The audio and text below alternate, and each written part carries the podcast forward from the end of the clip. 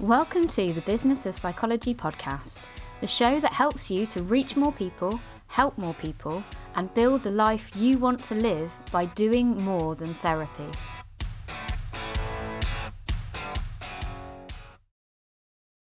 Are you looking to build an independent practice that is fulfilling, impactful, and financially rewarding? Did you know that I run a business course that's designed to help you do exactly that without making all the mistakes I made along the way? Over 12 weeks, we take you through everything you need to know to set up a practice that lets you live your values. Through a combination of teaching from experts, legal templates to make sure your practice is covered, peer support, and group coaching sessions, this is the place for anyone looking to get off the starting blocks in private practice. The course is always accessible in pre recorded format, and three times a year we run a live cohort. So, what are you waiting for? Join us at psychologybusinessschool.com forward slash the psychology business school. The link's in the show notes. Hello, and welcome to the Business of Psychology podcast. Today, I'm answering one of the most frequently asked questions I get when people are thinking about setting up in private practice for the first time. So, today I'm going to be talking through the tools that I think are essential for setting up in private practice in 2022, and also some tools which are not essential but are pretty nice to have and make your experience and your client's experience that little bit better. So, every tool that I mentioned today, I'm going to provide a link for in the show notes to this episode. So, I hope you're going to find it a really useful reference guide if you're just getting set up in private practice. All right, so what are the essentials for getting set up in private practice? Well, the first thing that you need to consider is getting some secure cloud storage that is GDPR compliant. This is where you can store all your documents relating to your practice and your clients. The one that I have tried and tested is Google Drive, which comes as part of the Google Workspace. Very, very cheap, very affordable, and very good in, in my experience. And if you use it correctly, it is GDPR compliant. You obviously need to check their help documentation to make sure that you are using it in a compliant way, but they have thought all of that through for you, and I can vouch for it being very, very good. So I do recommend Google Drive. There are other options out there. I know Microsoft do a similar suite. Uh, and iCloud also have options as part of the Apple network. I haven't tried either of those and I don't know about their compliance. So I am recommending Google Drive to you, but do your research. So long as you've got some secure cloud storage, then you're all good. The second thing you need to think about is practice management software. I'm a big advocate for this. This is the stuff which allows you to keep track of all your appointments, invoice your clients, store your notes, your reports, and track any communication that you have with clients it it makes the day-to-day running of your practice much smoother helps you come across as professional to clients and prospective clients uh, which ultimately allows you to make more money. And it also takes all the worry out of things like freedom of information requests and any legal requests you might get for access to your notes, because everything is there under your client's record uh, whenever you need it at the click of a button. I, I, I really wouldn't be without mine. Um, in fact, I, I believe in this so much that this is the one company that I have an affiliate link for. So I've got an affiliate link for WriteUp, which is a private practice management software, which I use personally, have used for a very long time, and really rate. Um, and it's the only company I've ever had an affiliate link for. So if you click on the link in the show notes through to WriteUp, I get a small amount of money from them um, because I referred you to them. Um, and I don't do that for any other company, but I, I just really wish that more psychologists and therapists got practice management software from the beginning of their practices because I see so many people really bogged down in admin um, and really stressed by you know getting their appointments muddled up, not being able to find their notes, not knowing how to secure things, um, how to store things, sorry, in a GDPR compliant way. And they really don't need to be. Practice management software like WriteUp starts at about £20 a month and it takes all of those worries away.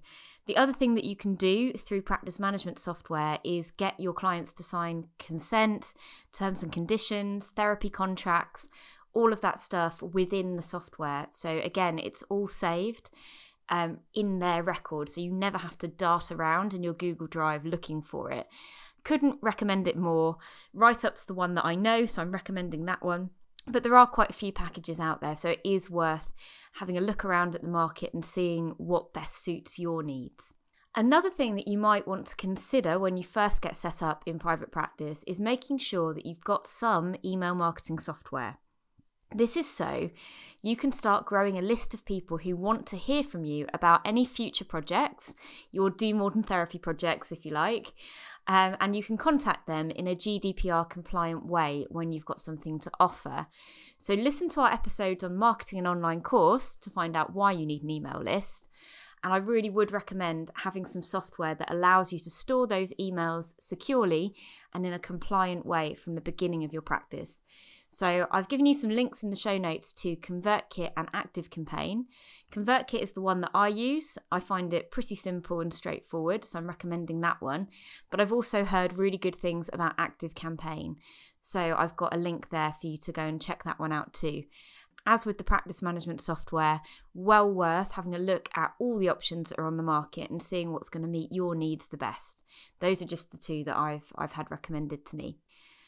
Another thing that you need before you start seeing clients is a secure email for clients so that you can communicate with them about clinical issues if they arise. And for this, I use Proton Mail and I found them to be really good.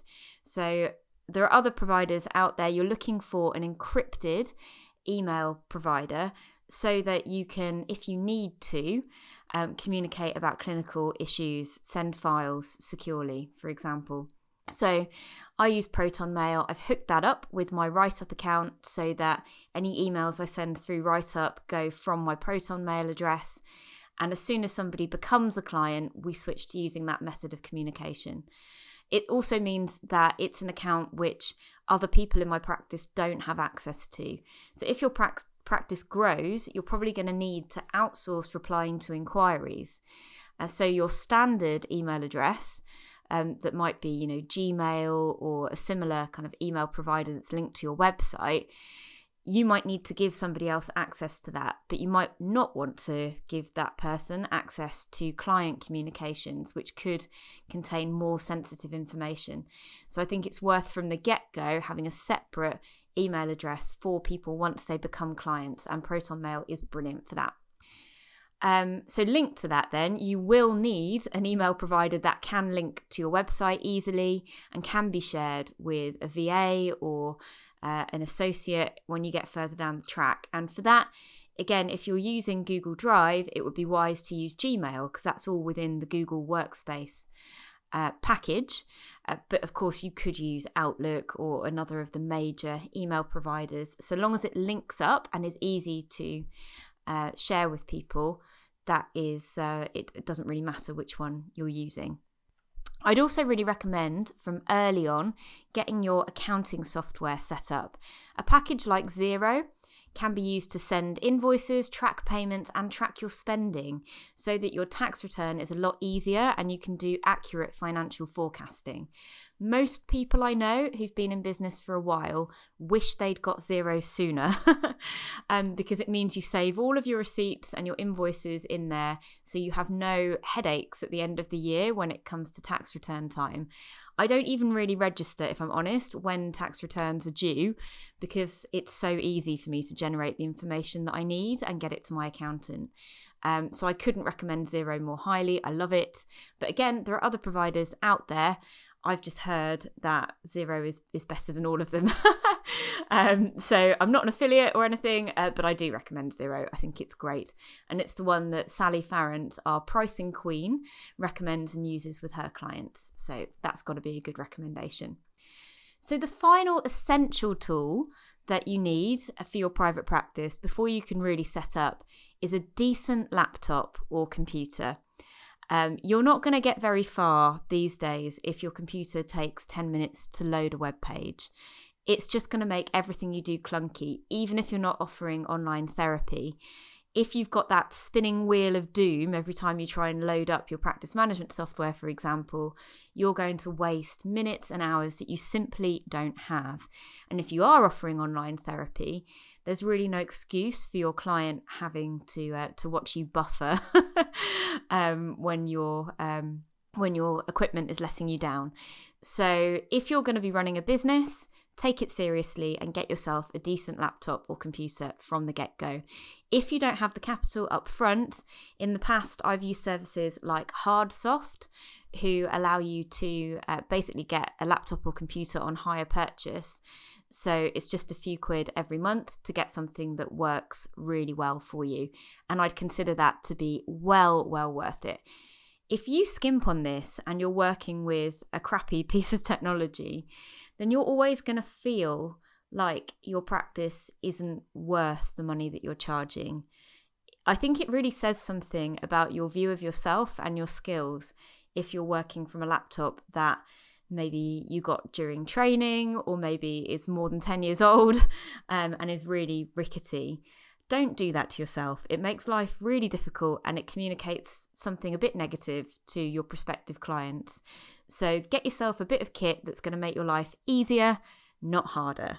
Okay, so moving on then to the tools that are nice to have but not essential when you're setting up in private practice. And the first one I want to talk about is an online appointment booking system. Now, you can get this through your practice management software, so WriteUp offer their own, or you can have a separate one like Calendly or Acuity. And this helps you to share a simple link um, with with a client or a potential client or somebody that you want to have a meeting with, which they can then book and pay for an appointment using that link straight into your diary. So you don't have to do that whole back and forth about oh when can you make it, when can I make it, and it can be as sophisticated or as simple as you want it to be. Um, so I, I really recommend using something like this so that people don't have to you know make a phone call um, to book an appointment with you. I mean isn't it crazy? The world has moved on so much. Even five years ago when i set up in private practice i would have thought it was really weird for somebody to book a therapy appointment online. And as a consumer, I wouldn't have expected to book a therapy appointment online either. But nowadays, people really find it odd if we don't have these in place. And people are becoming more and more anxious about making a phone call as well. And especially as many of our clients are already feeling anxious or overwhelmed, making it that bit easier for them to book an appointment with you is likely to be the difference between um, between them choosing you and another therapist, uh, particularly if they found you on a directory site, for example. So, I would recommend having a link that clients can use to book appointments straight into your diary. Now, all the ones I've mentioned here Calendly, Acuity, or the one um, integrated with WriteUp do allow you to put terms and conditions in there that people have to look at and accept before they can book an appointment. So you can still make sure that people have read your terms and conditions. A top tip from me if you're going to offer this link out to completely new clients, so say hook it up on your website or your directory link, is to specify that you are committing to doing an assessment with that client. So for me, I don't offer free consultations in my practice very often. I tend to have on my website a link that people can book directly for a initial assessment appointment and I make it very clear that in that appointment we'll spend 50 minutes talking about their difficulties and working out if therapy and indeed therapy with me is the right thing for them. So they know that they're only signing up for that one session. This is not a commitment to long term therapy. Um, and and it's just very clear what the limits of that are because I wouldn't want people booking straight into that diary and say booking a block of six sessions when we really don't know yet whether uh, we want to work together. So that that's something that you want to consider if you're setting that up. But I do think that it is well worth it. Um, and it's more in line with what people expect from other services that they might be purchasing online now. So do check out Calendly, Acuity, or the integrated platform within your practice management software. The other thing that you can use these calendars for is creating links for other things. So if you've got people that you might want to have meetings with, um, you know, people that you meet at a networking event that you want to schedule to have a, a quick call with, you can offer these links to those people as well. And you can choose whether it's a free event, a paid event. Um, you know, or if several people can join the same time. They're really clever and really flexible, so well worth having a look at, at what those can do. I personally have found that Calendly and Acuity are more flexible than the one that comes uh, integrated with WriteUp. So I use Calendly for mine rather than the integrated platform. But uh, like I said, you know, there are pros and cons to all of these. You really need to weigh up which one meets your needs the best, but I definitely consider using one. Another nice to have um, is a phone answering service. So if you want to provide a phone number where inquiries can can call and and have a quick chat with you rather than using email and for some client groups that is essential and and worth having then I would strongly consider setting up a phone answering service like the one offered by answer.co.uk, where a receptionist will answer the phone for you and take a message and then email it to you so that you can batch your responses, basically. Because what I found when I first started in private practice, when I just had it all coming through to my business mobile, was that I, you know, I would get bogged down for an hour talking to somebody who called me with an inquiry, even if I knew that they weren't somebody that I was going to work with, I'd then spend an hour talking to them about who might be the best person. Um, and it would often happen at times when I was actually immersed in doing something else, and it would take me completely off track and away from the task I was meant to be doing. Um, now, what happens is all of my messages get forwarded to my VA, not to me and she will phone them back um, and qualify them and make sure that they're a good fit for me before I even see the referral. And she has a list of other psychologists that I recommend to refer people on to if she can tell from that call that they're not the right client for me. You know, so if somebody called up about a child, for example, she knows a good child psychologist that I recommend, and she'll just direct them straight away to that to that person. So that's taken a huge weight off my shoulders. But even if I didn't have a VA and I was still answering all my own inquiries, I would still choose to use an answering service so that I could then decide, right, this afternoon I'm going to call back all my inquiries and do it in one go rather than having this constant interruption of the phone ringing. Uh, so definitely worth considering that, and it can be quite affordable. So the reason I use answer.co.uk is that you pay only for the messages you receive. Um, so I you, you, don't have to pay a monthly subscription; you just pay a set amount. Uh, for every message that they forward on to you. That works really well for me because I've been trying over the past couple of years to make sure all of my inquiries come in via email. I don't really want inquiries coming in via the phone. So I don't make my phone number the for, the first port of call for clients, which is fine for the client group that I work with, might not be for everybody. Uh, but there are still a few people that really want to talk on the phone, and so I have the answering service to make sure that those people uh, get a good service. All right, another tool which is nice to have and will help you work faster and more efficiently in your practice is something called LastPass. And this is a tool that allows you to securely share your login details for other tools that you're using or websites, anything like that, with somebody else without them ever seeing your password. So I use it to share details for my software packages that I use with my VA. So I don't need to have a separate account for my VA. She can just log in as me by clicking on this button. Um, she never sees my password, but it just auto populates it for her and she can log in. And the main thing that my VA uses it for actually is logging into these platforms and downloading my invoices because she's in charge of reconciling all of my expenses. And you know I used to have to email her over all of the invoices.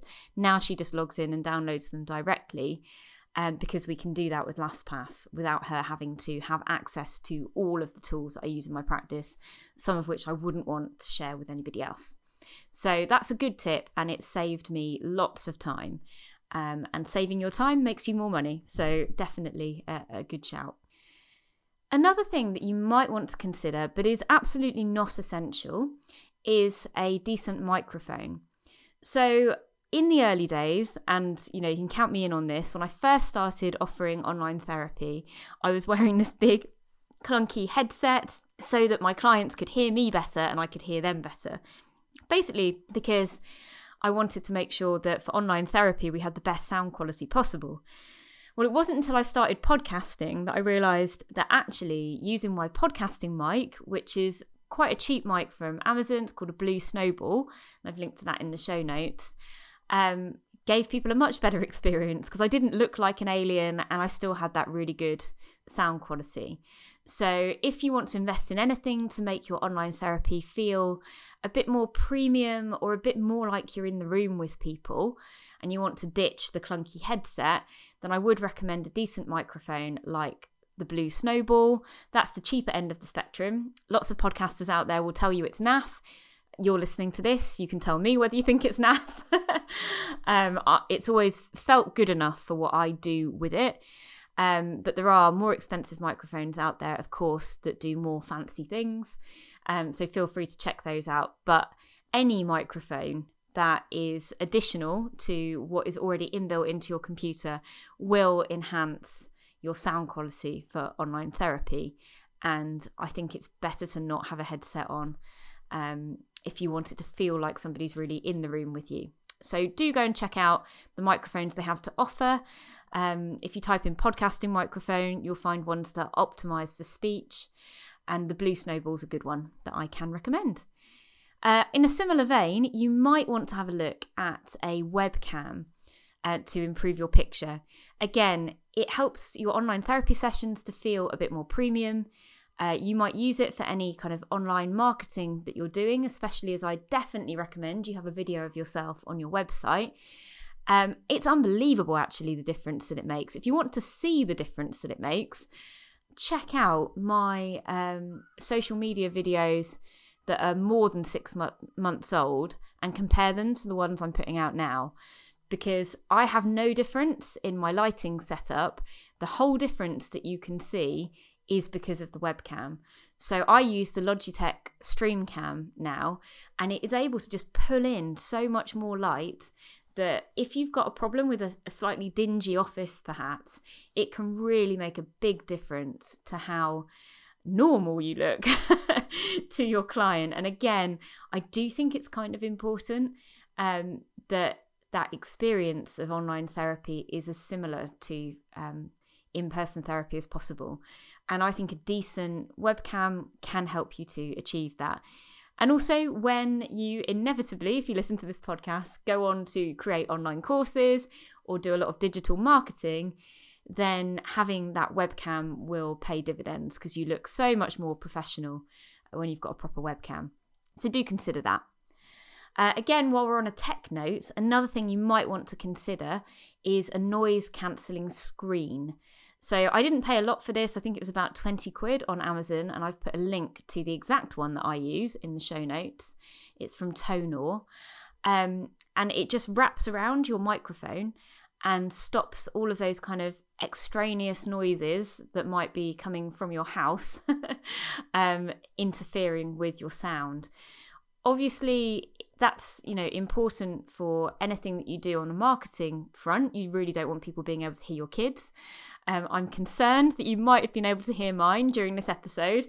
Hopefully natalie my wonderful podcast editor might help to reduce that um, because sometimes i do have to record these episodes on a weekend and i can't really avoid there being three noisy under fives in the house when i do that. Um, for your online therapy, it's likely if you're not using a headset, you, you're probably doing it at times when there aren't other people in the house making noise.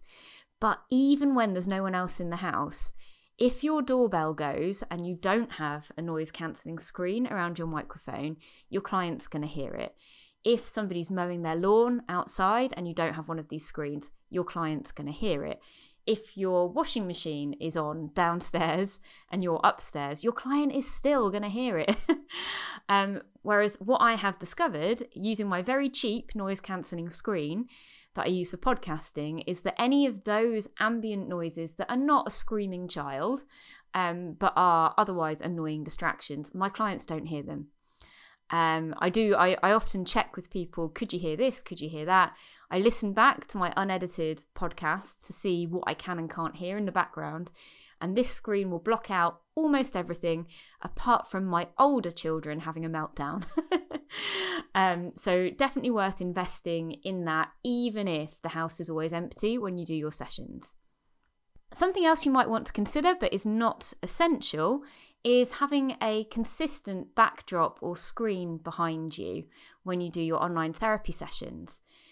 This is just really containing for clients. So, the way that I do it is I just physically make sure that my office always looks the same before I do a therapy session. I have the same books on the shelves that are behind me, the same plants, etc., just to kind of recreate that feeling of coming to my therapy room.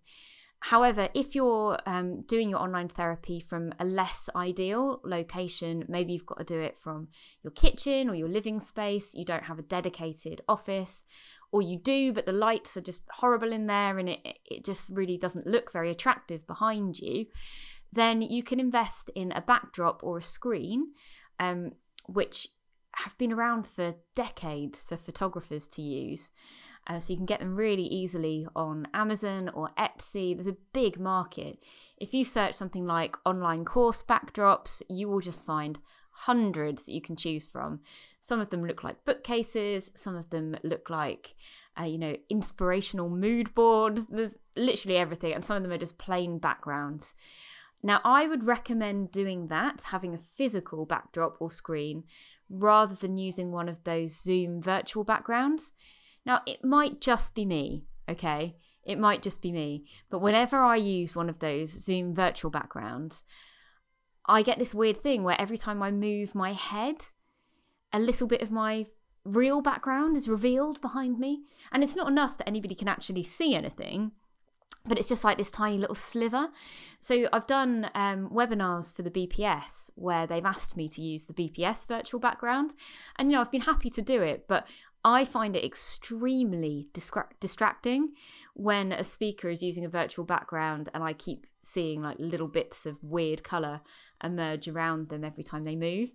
I really, you know, f- for me, it's it's super super distracting. So I don't really want to do that for my clients. So I would prefer to use a physical screen. And indeed, when I move house, I won't have a dedicated office anymore. So that is what I'll be doing. And I'm already kind of shopping around for ones that give the feel that I want to give to my clients. So you might want to consider that. Another thing you might want to consider is getting a, a light. So, specifically, a ring light that sits behind your monitor when you're doing online therapy can just really help you to again look a bit more normal. So if your lighting's a bit dingy in your room, it could create some weird shadows that make you look a bit odd. I think we might have all had that experience where you've been on a Zoom call, you look at your uh, your own picture and think, "Oh my word." Uh, you know, I look really creepy or scary. and that's usually because there are funny shadows being cast, um, or it's just a bit too dingy in the room that you're in. Again, a very cheap ring light that you plug in via USB to your computer can make all the difference and make you look a lot more approachable, bright, and professional. Um, so I've linked to one of those in the show notes as well, but there are a million out there that you could have a look at. So, another nice to have, and in fact, our final nice to have I'm going to talk about today, is project management software like Asana. So, if you've listened to the episode with Amy Mitchell, where we talked about systems for success in your private practice, you will already have heard both of us talking about how much we love Asana. Um, I, I I couldn't rate it more. It, it's a tool that allows you to break down the things that you're working on within your practice. So whether that's something big and recurring like admin tasks, or something smaller and discreet like updating your website you break it down into projects and then you break that project down into individual tasks that you can then assign dates and names to. So if you've got people in your team, you can assign that task to other people as well as just yourself, and you can say what date it needs to happen on. And the brilliant thing about that is it's got all these clever automations that mean that every day when I log in to my project management software, which I do every single day, it tells me what I decided already in advance I was going to work on that day. So I don't ever have that feeling where I sit down at my desk and think, what should I work on next? I already know. It's already been planned out when I did my quarterly business planning. So I fully recommend project management software. Um, Asana is the one that I use. Personally, I think it's the best, but I've I've not spent as much time on any of the others. Others might include um, Monday or Trello, so you can check those out too. But Asana is brilliant, and you can actually use it for free. I, I use it a lot. I, I run my whole business from Asana and I collaborate with my team, which at times is about six people. Um, and I'm still using the free version. I haven't needed to upgrade to the to the pro uh, version. So I really recommend Asana. And if you're interested in that, then do go and listen to my episode of this podcast with Amy Mitchell. I think it's called Systems for Success, uh, but I will link to that one in the show notes because I think it's really useful. And it's also brilliant to have something like that to keep you accountable for stuff you say you're going to do. So, for example, my Asana reminds me every week to post an Instagram reel because I decided at the beginning of the quarter that that was something that was really important to me and that you know focusing on Instagram and growing my reach on Instagram was something I really wanted to commit to. So Asana reminds me of that commitment every week at about the time that I should be posting my Instagram reel. And I just find that things that go in Asana get done. Things that don't go in Asana tend not to get done. Um, so yeah, I really, really recommend that. Um, and again, you don't have to make any financial investment at all. So there's no excuse really for not using that one. So I hope that that has been a helpful roundup of the tools and equipment and software that I think you need to get set up in private practice. I'd really love to know if there's any tools that you're using that I haven't mentioned today that you think are essential, um, because I, I'm always adding to this list and I can always add it into the blog post that goes along with this episode. So please do let me know what tools you use and love so that I can shout them out and make sure that everybody setting up in private practice is aware of these little things that makes our lives easier because ultimately when your life is easier then you've got more bandwidth to reach more people and make more impact in your practice and that is what we're all about um, so, having mentioned Instagram, I would absolutely love it if you could come over and give me a follow at Rosie Gilderthorpe on Instagram.